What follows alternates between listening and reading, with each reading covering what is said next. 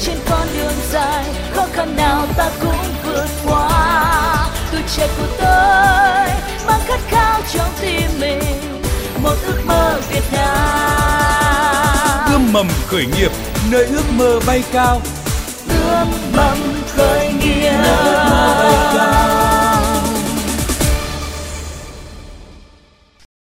Biên tập viên Thiều Dương xin kính chào quý vị và các bạn. Rất vui được đồng hành cùng quý vị và các bạn trong chương trình Ươm mầm khởi nghiệp hôm nay. Thưa quý vị, thưa các bạn, với mong muốn cung cấp kiến thức khởi nghiệp, hỗ trợ doanh nghiệp trong giai đoạn đầu phát triển sản phẩm, Ban Thời sự VOV1 Đài Tiếng Nói Việt Nam và Trung tâm Chuyển giao tri thức và hỗ trợ khởi nghiệp Đại học Quốc gia Hà Nội đồng sản xuất chương trình Ươm mầm khởi nghiệp. Quý vị thính giả mong muốn tham gia chương trình hãy gọi điện vào số điện thoại 0979 Thưa quý vị, thưa các bạn, Thiều Dương xin trân trọng giới thiệu khách mời tham gia chương trình là ông Đàm Quang Thắng, trưởng làng khởi nghiệp nông nghiệp TechFest 2018. Xin cảm ơn ông Đàm Quang Thắng đã tham gia chương trình. Xin chào biên tập viên Thiều Dương và quý thính giả nghe đài. Và dự án khởi nghiệp được giới thiệu tới quý vị và các bạn ngày hôm nay là dự án sản phẩm thảo dược Thương Hảo với sự tham gia của anh Lê Văn Ngọc. Xin giới thiệu anh Lê Văn Ngọc. Vâng, xin chào ờ, biên tập viên Thiều Dương và quý thính giả. Và để quý vị và các bạn hiểu rõ hơn về dự án này thì anh Lê Văn Ngọc sẽ có 2 phút để giới thiệu tới quý vị và các bạn. Tôi phát triển các sản phẩm thảo dược đặc trưng của tỉnh Hòa Bình. Sản phẩm này thì được nghiên cứu và kiểm chứng tác dụng lâm sàng như cà gai leo, dạo quam và xả đen.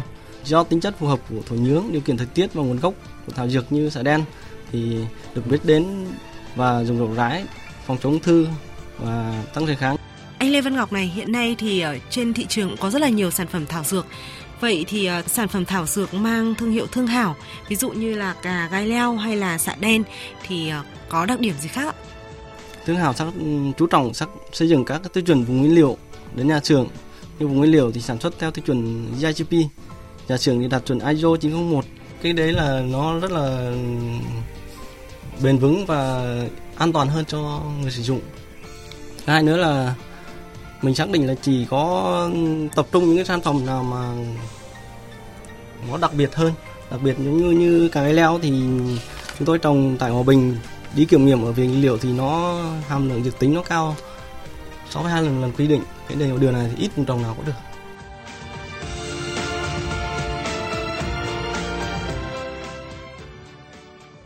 Thưa ông Đàm Quang Thắng ạ, với những cái thế mạnh, những cái điểm khác biệt mà anh Lê Văn Ngọc vừa mới chia sẻ thì ông đánh giá như thế nào về thị trường đối với sản phẩm thảo dược Thương Hảo ạ?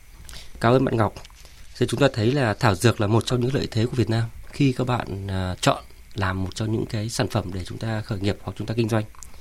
Tuy nhiên ý, thì chúng ta biết là khi mà chúng ta đã làm dễ những cái sản phẩm làm dễ thì rất nhiều người làm và chúng ta tạo thành một thị trường cạnh tranh rất là lớn. Ừ. Thì vấn đề ở đây là chúng ta là làm sao chúng ta gia tăng được cái giá trị của sản phẩm. Và cái vấn đề thứ hai nữa là làm sao mà đưa cái sản phẩm của chúng ta được phát triển rộng rãi tới người tiêu dùng để gia tăng được cái giá trị. Thì với cái sản phẩm của bạn Ngọc thì tôi muốn hỏi bạn Ngọc ba câu hỏi. Ừ. Câu hỏi thứ nhất là bạn đã cái tổng kết lại cái điểm khác biệt hay là cái lợi thế cạnh tranh của sản phẩm của bạn so với các sản phẩm cà gai leo thị trường. Ví dụ như là có thể cạnh tranh về chủng loại sản phẩm, có thể cạnh tranh về cái việc là chất lượng hay có thể về giá thành hay về công nghệ.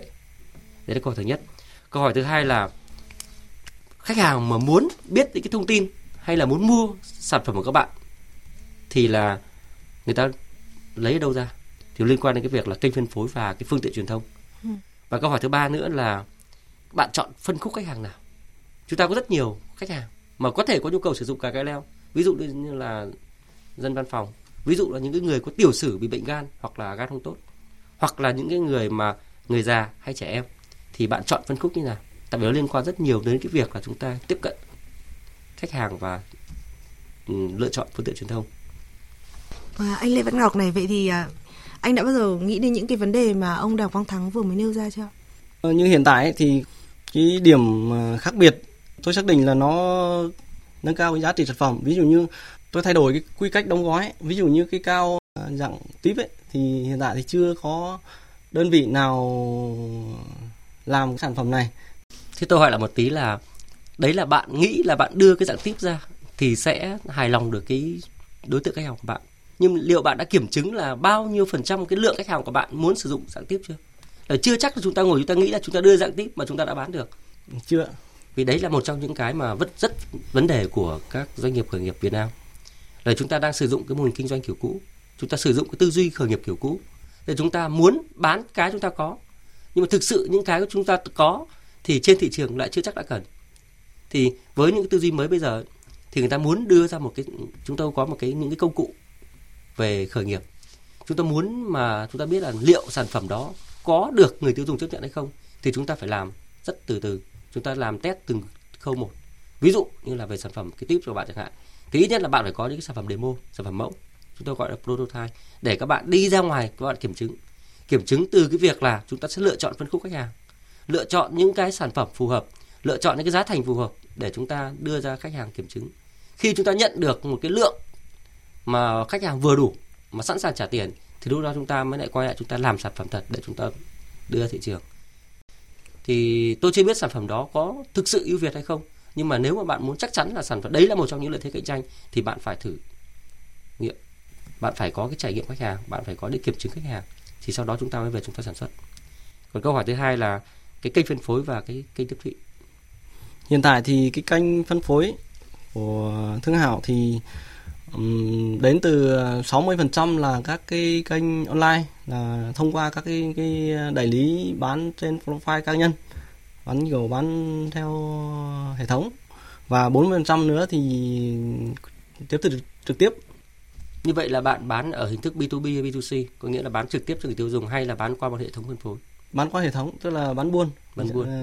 Uh, xác định là bán buôn. Và khách hàng của mình thì là ai? Là những chủ nhà thuốc hay là những cửa tạp hóa? Là những cái tiểu thương là các cái uh, những cái người người mà bán hàng online. Còn câu hỏi thứ ba nữa là phân khúc khách hàng của bạn. Bạn lựa chọn phân khúc nào để bán sản phẩm tại phân khúc khách hàng thì bên uh, của thương hảo thì là người có thu nhập trung bình. Và... cụ thể luôn đi trung bình rất nhiều có thể là người phụ nữ có thể là đàn ông có thể là à, người có tuổi có thể thậm chí có thể sinh viên đi làm thêm. Thì bạn lựa chọn phân khúc cụ thể nào? Những người mà phụ nữ hoặc đàn ông và đàn ông ờ, từ 40 40 tuổi đến 60 tuổi nhưng mà liệu đàn ông 40 đến 60 tuổi người ta có nghĩ đến cái việc là chúng ta cứ ví dụ như tôi là 40 đến 60 tuổi này thì tôi chưa bao giờ tôi tiếp cận đến cà gai leo. Tại vì tôi thấy là tôi sức khỏe tôi vẫn bình thường tôi không có nhu cầu sử dụng cà gai leo. Thì làm sao bạn thuyết phục của tôi? Thì cũng đây là cũng là một câu hỏi mà đang tìm câu trả lời của Thứ Hảo. Cái tôi muốn hỏi bạn để để cho bạn nhìn lại vấn đề về cái hoạt động kinh doanh của mình, cái mô hình kinh doanh của mình.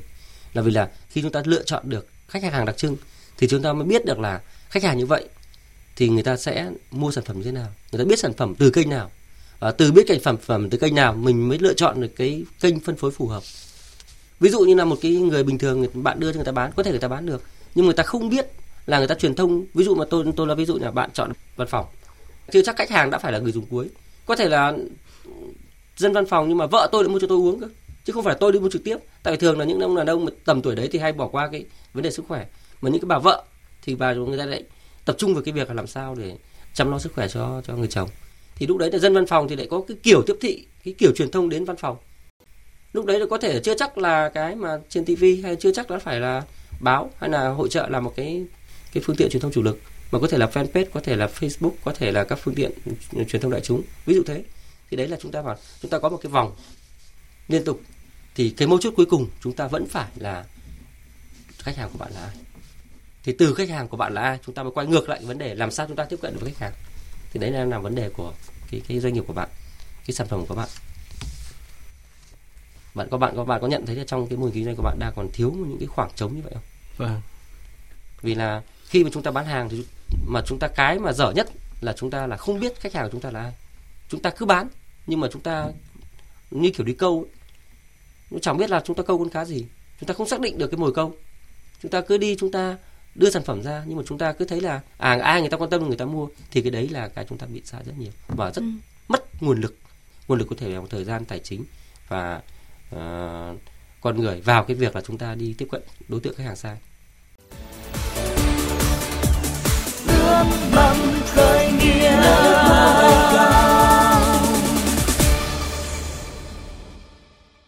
Quý vị và các bạn đang nghe buổi tư vấn giữa ông Đàm Quang Thắng là trưởng làng khởi nghiệp nông nghiệp TechFest 2018 và anh Lê Văn Ngọc là thành viên sáng lập dự án khởi nghiệp sản phẩm thảo dược Thương Hảo. Và trước khi tiếp tục buổi trao đổi này thì Thiều Dương muốn gửi đến quý vị và các bạn những thông tin khởi nghiệp đáng chú ý trong tuần. Thưa quý vị, thưa các bạn, Ủy ban nhân dân thành phố Hồ Chí Minh vừa trình Hội đồng nhân dân thành phố Hồ Chí Minh quyết định chủ trương đầu tư dự án Trung tâm khởi nghiệp thành phố Hồ Chí Minh. Dự án có tổng mức đầu tư hơn 320 tỷ đồng. Trung tâm khởi nghiệp thành phố Hồ Chí Minh sẽ có các chức năng chính như là tư vấn về các vấn đề liên quan đến khởi nghiệp, cung cấp các dịch vụ về cơ sở vật chất và điều kiện làm việc cho cá nhân có ý tưởng khởi nghiệp, tổ chức sàn giao dịch ý tưởng và các cuộc thi về khởi nghiệp đây chắc hẳn là một tin vui đối với những bạn trẻ khởi nghiệp tại khu vực phía Nam. Thưa quý vị, trường cao đẳng công nghệ thông tin Đại học Đà Nẵng vừa khai mạc chương trình ươm mầm ý tưởng sáng tạo và khởi nghiệp công nghệ thông tin. Chương trình nhằm mục đích thúc đẩy tinh thần sáng tạo, tư duy năng động, ý tưởng khởi nghiệp cũng như là giúp học sinh sinh viên hiện thực hóa được giấc mơ kinh doanh và phát triển sản phẩm sáng tạo. Thưa quý vị, một thông tin đáng chú ý trong tuần tới là Bộ Khoa học và Công nghệ Sài Gòn Innovation Hub sẽ tổ chức hội thảo khởi nghiệp đổi mới sáng tạo năm 2019 với chủ đề là chia sẻ nguồn lực kết nối thông tin và một sự kiện nữa là chợ phiên khởi nghiệp tại thành phố Hồ Chí Minh. Hội thảo sẽ đi kèm với các hoạt động tư vấn phát triển sản phẩm từ ý tưởng đến thực tế, thiết kế bao bì nhằm giải đáp thắc mắc cho các start-up đang trong bước đầu xây dựng thương hiệu. Bên cạnh đó thì hội thảo cũng có các gian hàng giới thiệu sản phẩm của các doanh nghiệp khởi nghiệp. Các hoạt động này sẽ diễn ra vào ngày 30 tháng 3 tới.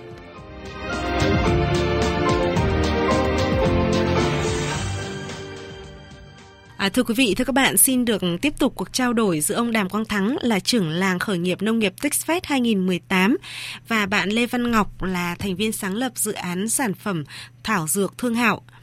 À, đúng như là ông Đàm Quang Thắng vừa mới phân tích thì à, ờ, Thương Hảo cũng đang gặp những cái vấn đề liên quan đến việc là xây dựng kênh phân phối cũng như là cái chiến lược để mà quảng bá về sản phẩm này, marketing về cái sản phẩm này. Trong cái hồ sơ mà sản phẩm thảo dược Thương Hảo gửi đến chương trình ý, thì anh Lê Văn Ngọc cũng có chia sẻ là có một ờ, công ty truyền thông cũng muốn là góp vốn với ờ, thảo dược Thương Hảo. Anh Lê Văn Ngọc này anh có thể chia sẻ cho thính giả của Đài Tiếng Nói Việt Nam và ông Đàm Quang Thắng có thể biết rõ hơn về những băn khoăn của anh liên quan đến vấn đề này. Cái truyền thông thì tôi bên có, hiện tại có đơn vị là cũng ờ, sau khi tôi chia sẻ thì cũng có một cái đề xuất là sẽ sẽ cùng góp một cái gì đấy vào cho thương hạo là bằng cái truyền thông thì tôi cũng ờ, đang phân vân bởi vì nó cũng lại quay lại vấn đề pháp lý rồi những cái phát sinh. Truyền thông thì như nào? Truyền thông giai đoạn nào? Sớm hay muộn? Thì thường truyền thông ấy thì nó có bốn giai đoạn. Ừ.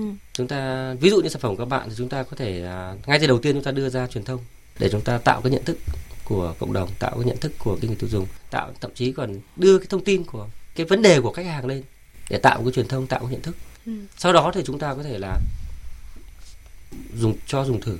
Sau đó chúng tôi có thể là chào hàng chúng ta có thể là chúng ta bán hàng. Và có thể truyền thông giai đoạn cuối là chúng ta nhắc lại. Tại truyền thông lúc nào cũng gắn liền với cả một cái dòng đời sản phẩm. Đến một thời điểm nào đó chúng ta cần truyền thông chúng ta không không phải là mới nữa chúng ta vẫn phải truyền thông để chúng ta nhắc lại. Vì chúng ta thấy thỉnh thoảng chúng ta nhìn thấy một mẫu truyền thông rất là ngắn có một hai giây trên truyền hình thôi. Ừ. Heineken chẳng hạn hoặc là bia Casper hay là Tiger hoặc là những sản phẩm như vậy. Tức truyền thông suốt để người ta tạo thì cái đấy lúc đấy không phải nhận thức nữa, không phải là dùng thử, không phải bán hàng nữa, mà người ta khơi lại cái tâm trí của người nếu mà người ta dùng của quên. Ví dụ như thế. Như vậy thì chúng ta đã cố đang tìm một cái team nhóm nó phù hợp, có tài chính, có truyền thông, có bán hàng. Thì cái đấy là đúng là chúng ta bắt buộc phải có. Vì chúng ta không có, chúng ta rất khó chúng ta tăng trưởng được. Có thể chúng ta tăng trưởng nhưng mà chúng ta không thể đạt được cái mức độ tăng trưởng mà kỳ vọng được. Nhưng mà tôi nhắc lại với bạn là tài chính nó khác kế toán tài chính không nghĩ chúng ta quế toán là cái người mà copy lại bách lại để ghi giữ tiền. lại. ghi chép lại giữ tiền. Còn tài chính là người nghĩ ra tiền. Người ta nghĩ là cái tiền của bạn sử dụng như thế nào? Lấy nguồn lực từ đâu ra để để kinh doanh? Cái tiền đấy ra tiền làm sao là nhanh nhất? Thì đấy mới là tài chính. Cái tư duy tài chính nó khác rất nhiều với tư duy kế toán. Bạn đừng nhầm tưởng là cái người giữ kết là người tài chính. Giữ kết chỉ là cái kế toán thủ quỹ giữ tiền. Đấy là vấn đề về về về tài chính. Còn vấn đề truyền thông thì như bạn nói là có một đơn vị muốn hợp tác các bạn và muốn mà góp cổ phần bằng truyền thông. Thì lại một lần nữa quay lại là người Việt Nam mình rất dễ dãi mà khi mà chúng ta đồng ý với nhau một cái gì đấy. Vì chúng ta đang ở cái giai đoạn là chúng ta định tính góp vào nhưng mà góp như thế nào như như thế nào gọi là được đặt ở bao nhiêu phần trăm cổ phần thì toàn bộ cái đấy các bạn phải định lượng ra. Là với ví, ví dụ thường kinh nghiệm của tôi thì cái đơn vị truyền thông ấy, thậm chí bây giờ truyền thông uh, trả tiền chúng tôi là paid marketing.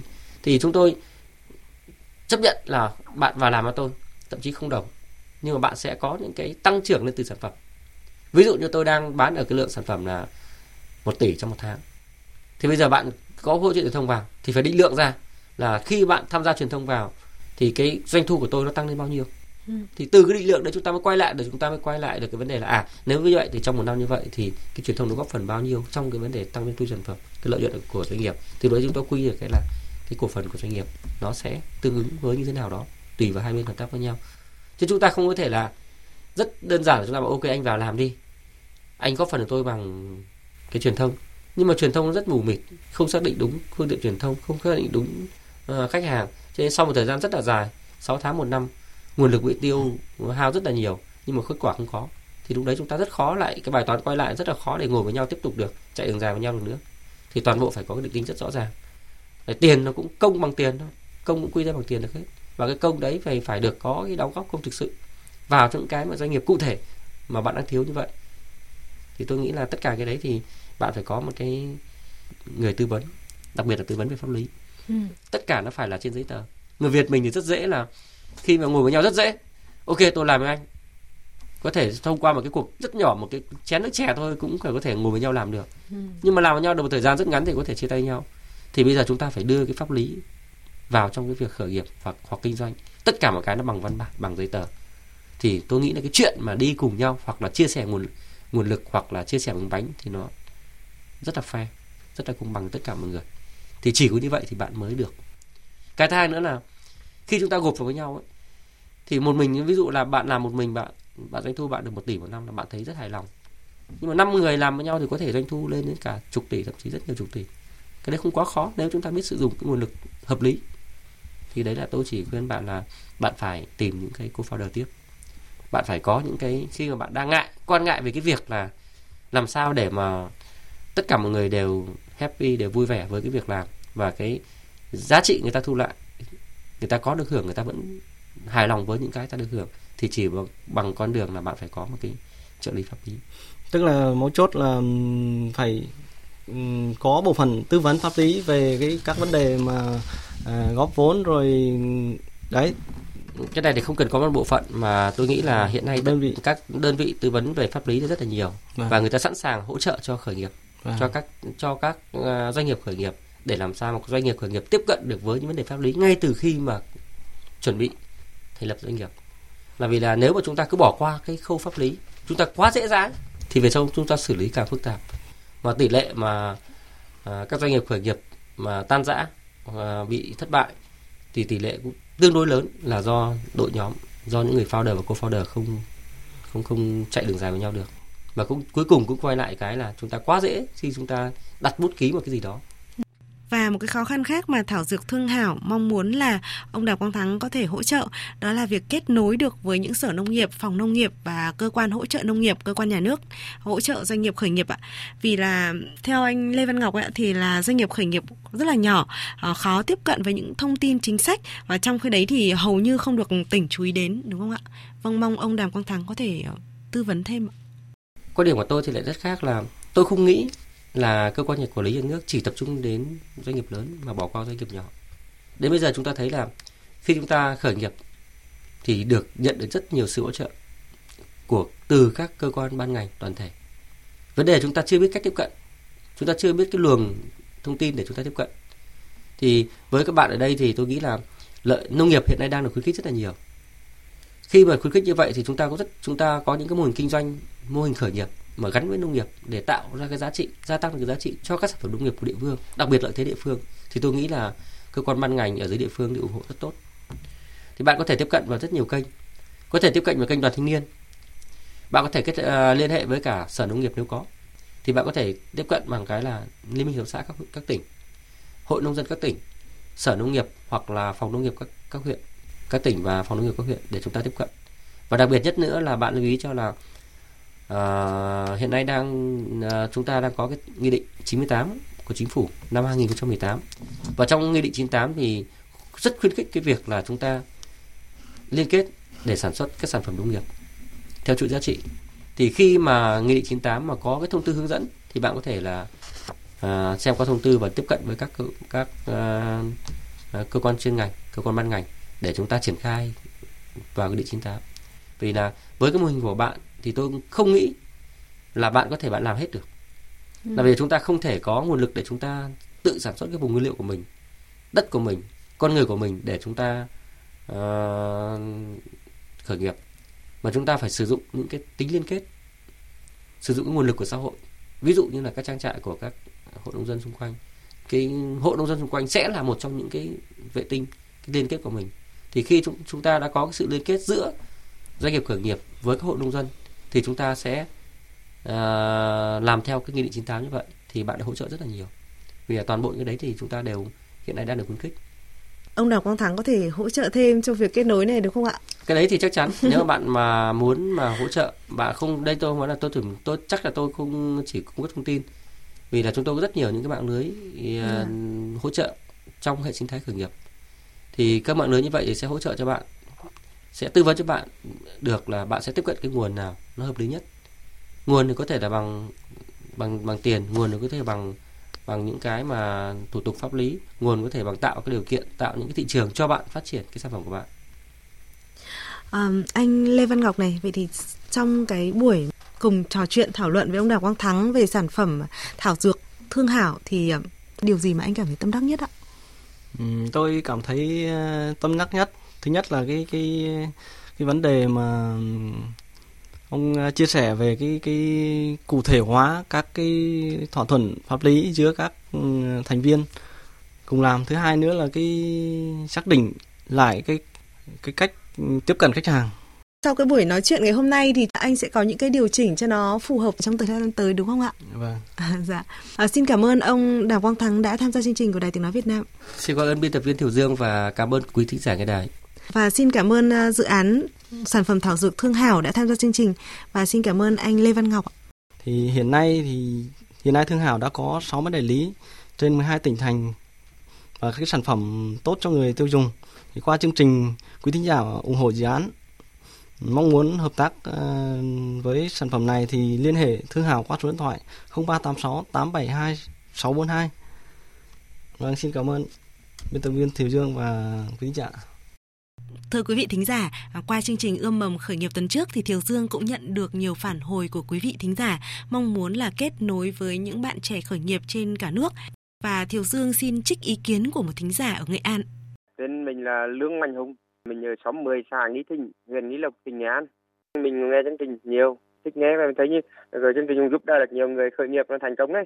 Những cái mặt được mà chưa được thì mình thấy mình thấy có một cái cái gì đó mà kiểu như muốn muốn được ờ, chương trình ờ, quan tâm thì cái chương trình là kiểu kết nối những cái người mà như, như mình kiểu như mới khởi nghiệp chưa biết về thị trường lắm đấy à, với uh, mình có cái mong muốn là được uh, khi mình khởi nghiệp um, uh, xây dựng mô hình chăn nuôi gà thả vườn quy mô là một vạn con. Đấy, mình có diện tích đất phù hợp để mà chăn thả đấy thì mình muốn chương trình là hỗ trợ cho mình cái chương trình khởi nghiệp. Thứ nhất là tìm được cái hướng đầu ra để tích cực.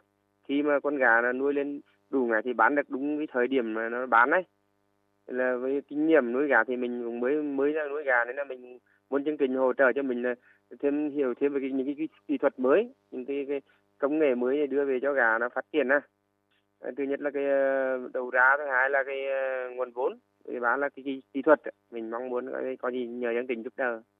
Quý vị thính giả thân mến, nếu quý vị thính giả nào đang quan tâm đến việc là chăn nuôi gà thả vườn và mong muốn là hỗ trợ thính giả Lương Mạnh Hùng tại Nghệ An thì à, hãy liên hệ đến chương trình.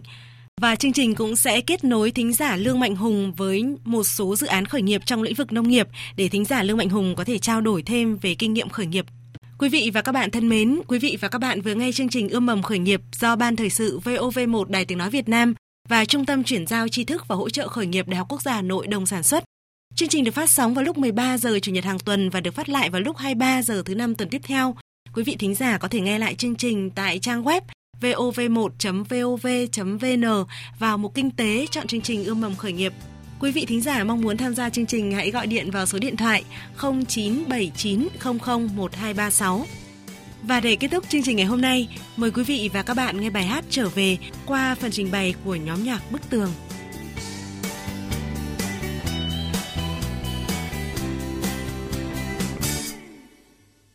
Để hôm qua sau lưng cất bước quay trở về Để bữa tôi ấm áp bên mẹ hiền Để đêm đông lùi xa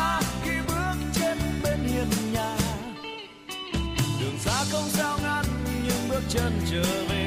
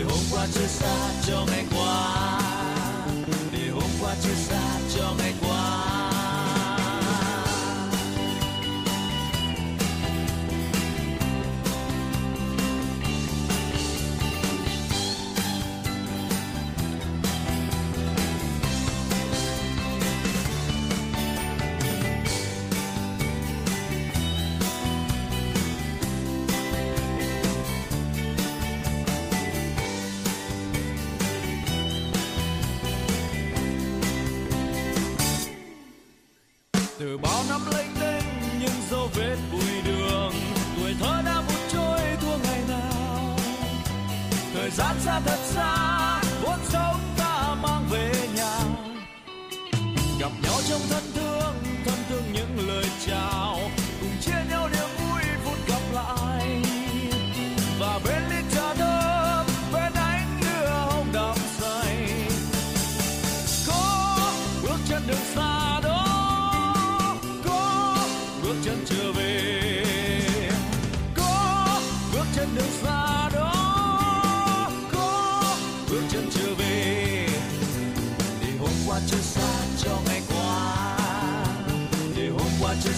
就没。